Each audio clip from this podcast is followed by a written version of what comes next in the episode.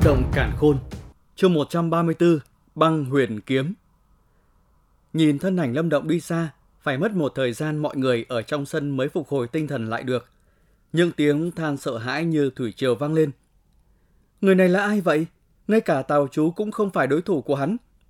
Chắc cũng là phù sư viêm thành. Lâm động Ta đã từng gặp hắn ở giác đấu trường. Chính hắn giết môn chủ huyết y môn, ngụy Thông. Hóa ra hắn chính là Lâm Động, quả như là nghe danh không bằng gặp mặt. Nghe thấy những tiếng bàn luận xôn xao ở xung quanh, sắc mặt tảo chú vô cùng khó coi. Một tên phù sư thiên hỏa thành muốn đi tới dìu hắn dậy, nhưng lại bị hắn đẩy ra. Hiện giờ không những thể diện bị mất, mà băng huyền kiếm cũng bị người ta lấy đi. Đây đúng là trộm gà không thành, còn mất nắm gạo. Băng huyền kiếm. Nhớ tới bảo bối của mình, trong tim tảo chú như dỉ máu. Băng huyền kiếm rất hiếm nên giá cả cực cao. Để chế tạo được băng huyền kiếm, hắn đã phải mất gần 3 vạn dương nguyên thạch. Vậy mà cái thứ quý giá đó đã bị Lâm Động coi là chiến lợi phẩm, không chút nương tay cầm đi. Nếu như không phải kiêng kỵ thủ đoạn quỷ dị của Lâm Động, thì hắn nhất định phải xông lên cướp băng huyền kiếm lại. Đi! Đồ đã bị cầm đi, có đứng đây cũng vô dụng. Tào chú cố gắng kiềm chế lửa giận trong người, xoay người đi ra ngoài sân. Lâm Động, Ngươi chờ đó cho lão tử.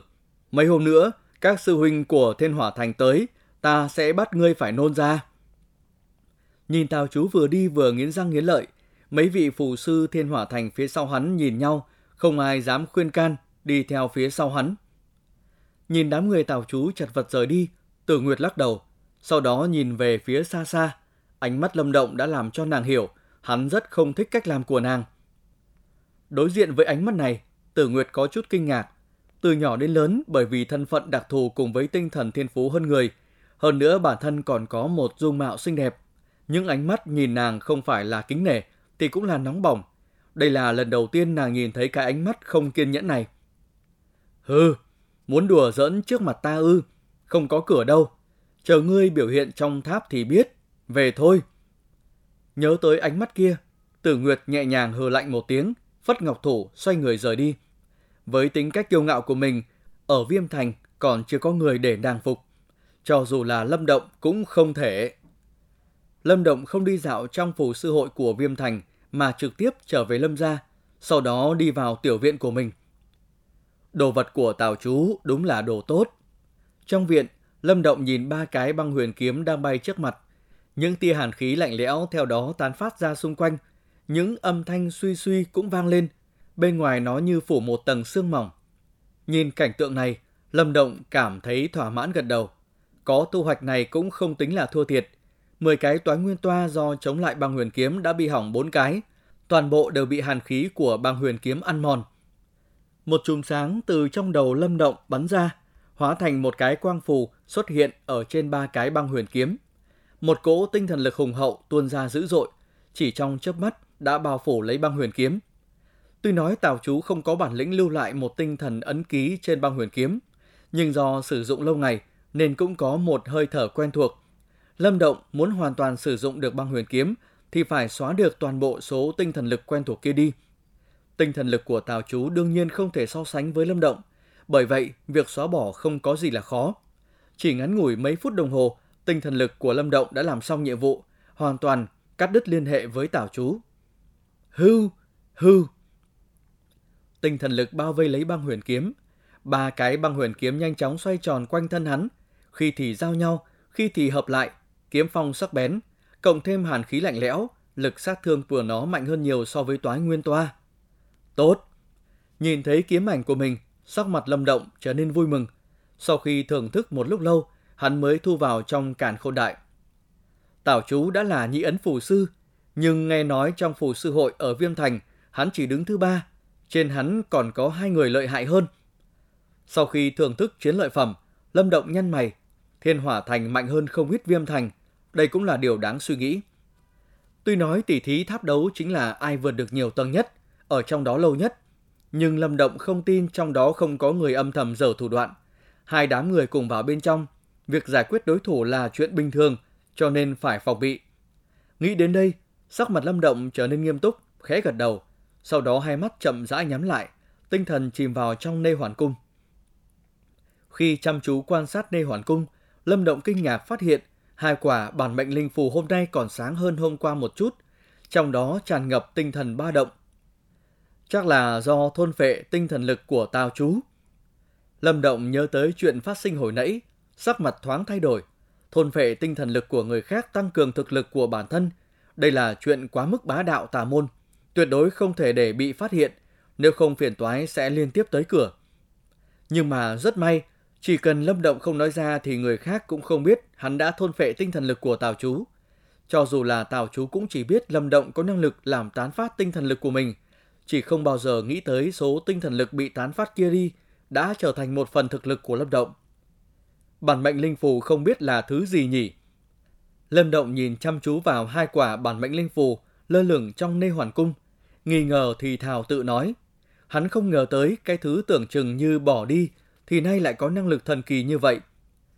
Trái lo phải nghĩ, Lâm Động vẫn chẳng nghĩ ra cái gì, chỉ có thể bất đắc dĩ lắc đầu, thu hồi tinh thần khỏi nê hoàn cung, tiến nhập vào trong tinh thần không gian của thạch phù, tiếp tục rèn luyện tinh thần lực.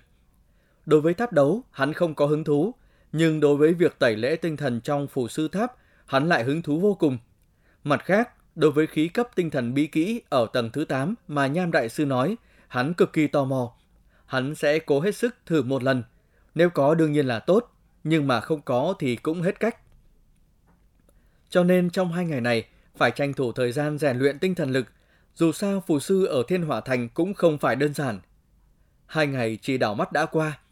Tới sáng ngày thứ ba, Lâm Động thức dậy thật sớm. Chuyện hắn tham gia tháp đấu hắn không nói cho mọi người biết. Với lại hiện giờ hắn đã không còn nhỏ, mọi việc đều có thể tự mình làm chủ. Mọi người cũng biết đạo lý này, nên không ai can thiệp vào công việc của Lâm Động.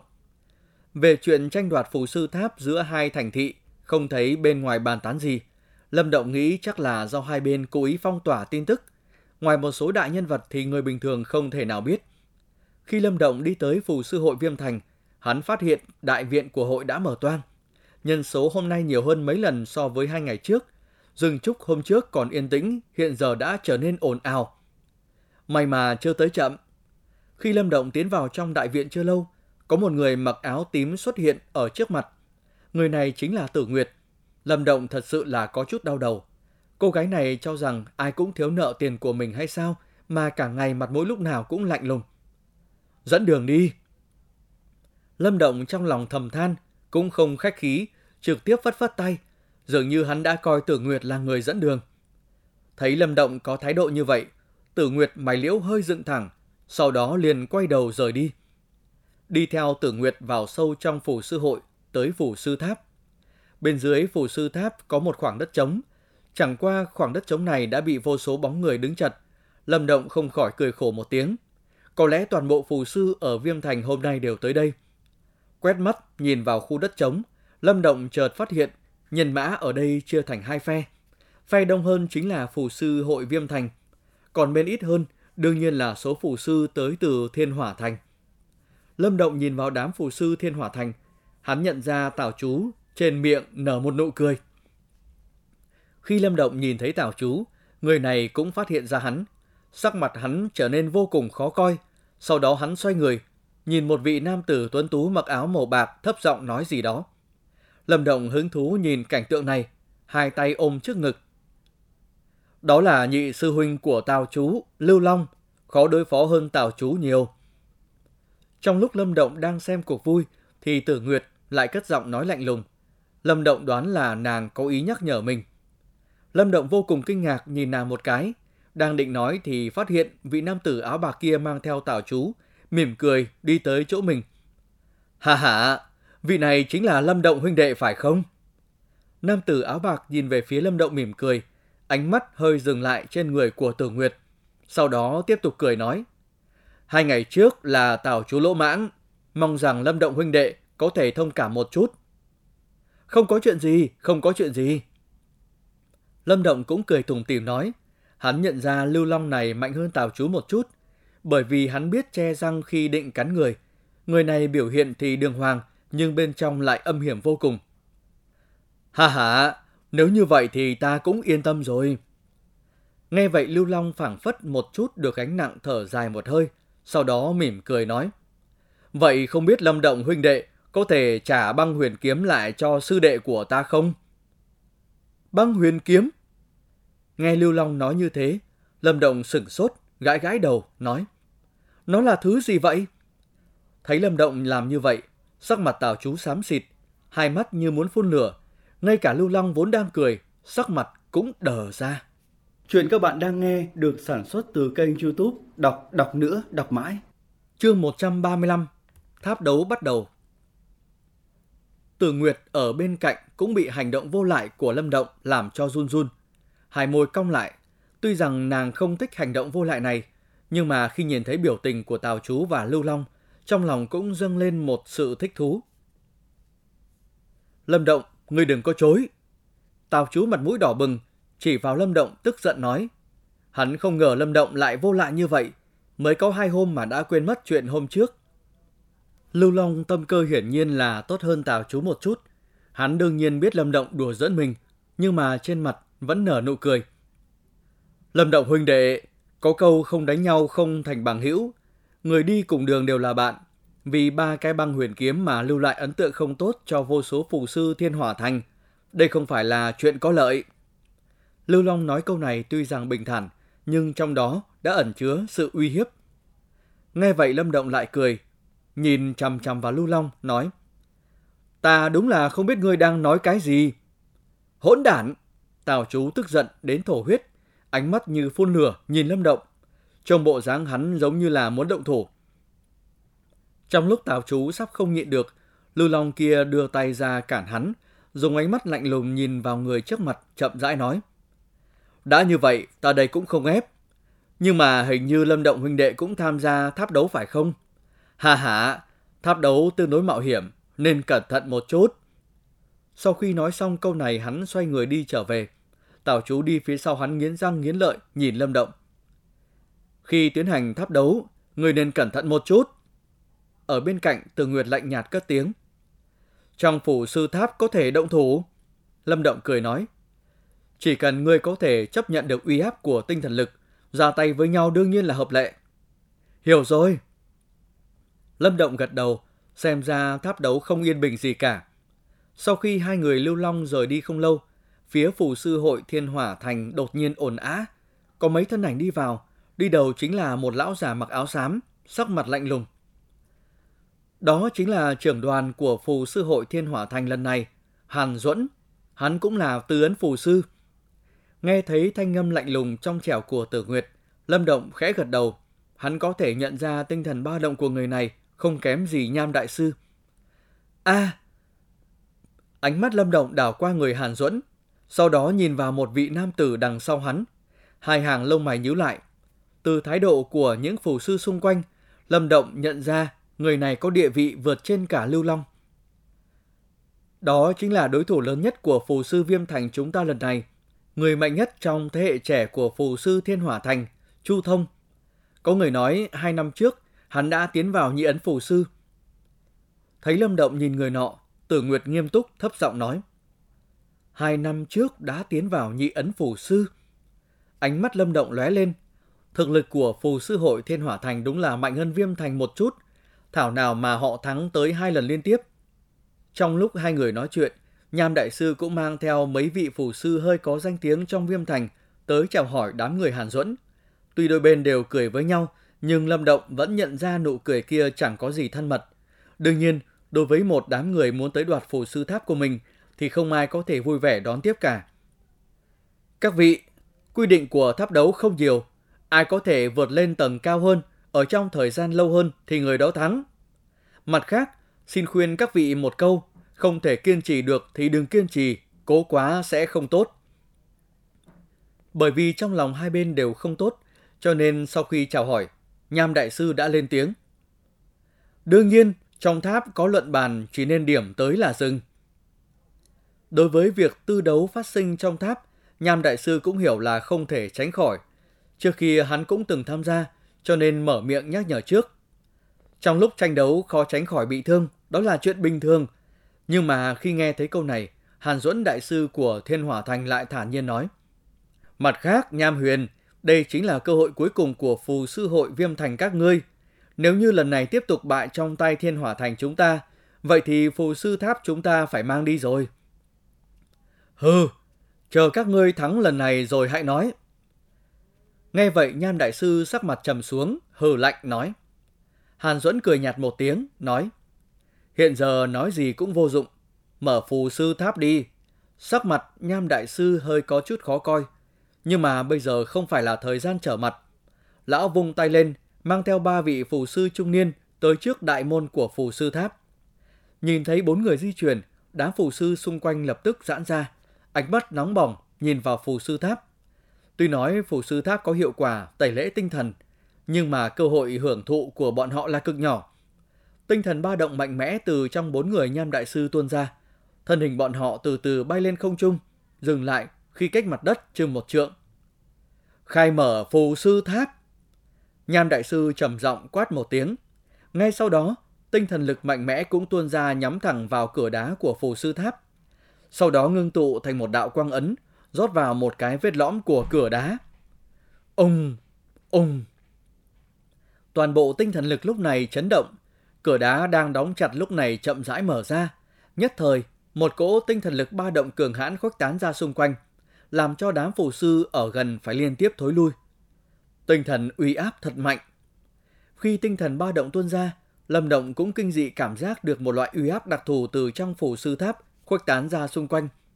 Dưới uy áp này, thân hình hắn giống như nặng hơn rất nhiều. Sắc mặt của một số người đứng trước đỏ bừng vội vàng lùi ra xa. Không hổ là phù sư tháp. Hàn Duẫn dùng ánh mắt tham lam nhìn vào phù sư tháp.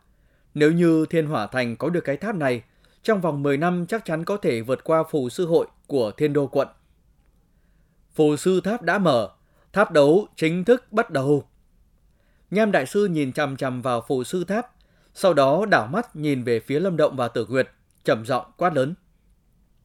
Câu nói này của Nham đại sư không khác gì một quả lựu đạn nổ, làm cho toàn bộ ánh mắt của phù sư nơi này đều đỏ bừng, nhìn chăm chăm vào phù sư tháp. Không biết là ai hét lớn một tiếng, lao vào trong phù sư tháp đầu tiên. Có người đi đầu, đương nhiên là đám phù sư ở đây đều mau chóng hành động. Ở trong phù sư tháp có hiệu quả rèn luyện và tẩy lễ tinh thần. Cho dù không đạt được thành tích cao của phù sư tháp, thì cũng có thể đi dạo một vòng. Đối với bọn họ chỉ có lợi mà không có hại. Chu Thông, Lưu Long, các người cũng đi đi. Nhìn cảnh tượng này, Hàn Duẫn cười nhạt, đưa mắt nhìn vào Tử Nguyệt và Lâm Động. Đương nhiên, hắn đặt sự chú ý ở trên người Tử Nguyệt nhiều hơn. Phù sư Viêm Thành dù sao ngoài Tử Nguyệt ra, cũng chỉ là những người bình thường. Lần tháp đấu này Thiên Hỏa Thành ta tất thắng không thể nghi ngờ. Hàn sư, Lâm Động kia cũng có chút bản lĩnh. Băng huyền kiếm của con bị hắn cướp đi. Tào chú nghiến răng nghiến lợi nói. Lâm Động, chỉ là tiểu bối vô danh mà thôi. Về phần băng huyền kiếm, chờ sau khi xong phù sư tháp, ta thay ngươi đòi lại. Hàn Duẫn nói một cách bình tĩnh. Dạ. Khi nghe Hàn Duẫn nói như thế, Tào chú hưng phấn gật đầu. Trong mắt Lưu Long ở bên cạnh cũng hiện hàn mang. Đi thôi. Chu Thông đứng cạnh Hàn Duẫn, vốn không nói lời nào thì bây giờ mở miệng. Lưu Long và Tào chú đều gật đầu đáp ứng. Chu Thông, lần này phải nhờ ngươi rồi. Hàn Duẫn thấp giọng nói. Chu Thông bình tĩnh gật đầu, đầu ngón chân điểm xuống mặt đất, thân hình bay lên lao vào trong phù sư tháp. Lưu Long và Tào Chú lập tức theo sau. Khi vào tháp, Tào Chú quay đầu nhìn Lâm Động một cách độc ác và đầy khiêu khích. Chúng ta cũng đi thôi. Nhìn thấy đám phù sư của Thiên Hỏa Thành đã vào phù sư tháp, Tử Nguyệt cũng mở miệng nói. Thân hình hóa thành một đạo ánh sáng tím, lao vào bên trong. Lâm Động nhìn phù sư tháp cao vót, trong mắt cũng hiện lên sự hưng phấn. Hắn cũng rất muốn biết với năng lực của hắn có thể leo tới được tầng thứ mấy đây. Lâm Động nhìn thấy bóng hình xinh đẹp của Từ Nguyệt biến mất, hắn không do dự bay vào trong đại môn. Lâm Động, lần này nhờ vào ngươi, cẩn thận một chút. Ngay khi Lâm Động lao vào trong tháp, có một thanh âm rất nhỏ truyền vào trong tai của hắn. Đó chính là thanh âm của Nham Đại Sư. Lâm Động khẽ gật đầu, thân hình không dừng lại lao vào bên trong. Phù! Nhìn theo bóng lưng Lâm Động cho tới khi biến mất, Nham Huyền cũng khẽ thở dài một hơi. Tới lúc này cũng chỉ còn cách đợi kết quả cuối cùng mà thôi. Chuyện các bạn đang nghe được sản xuất từ kênh youtube Đọc Đọc Nữa, Đọc Mãi.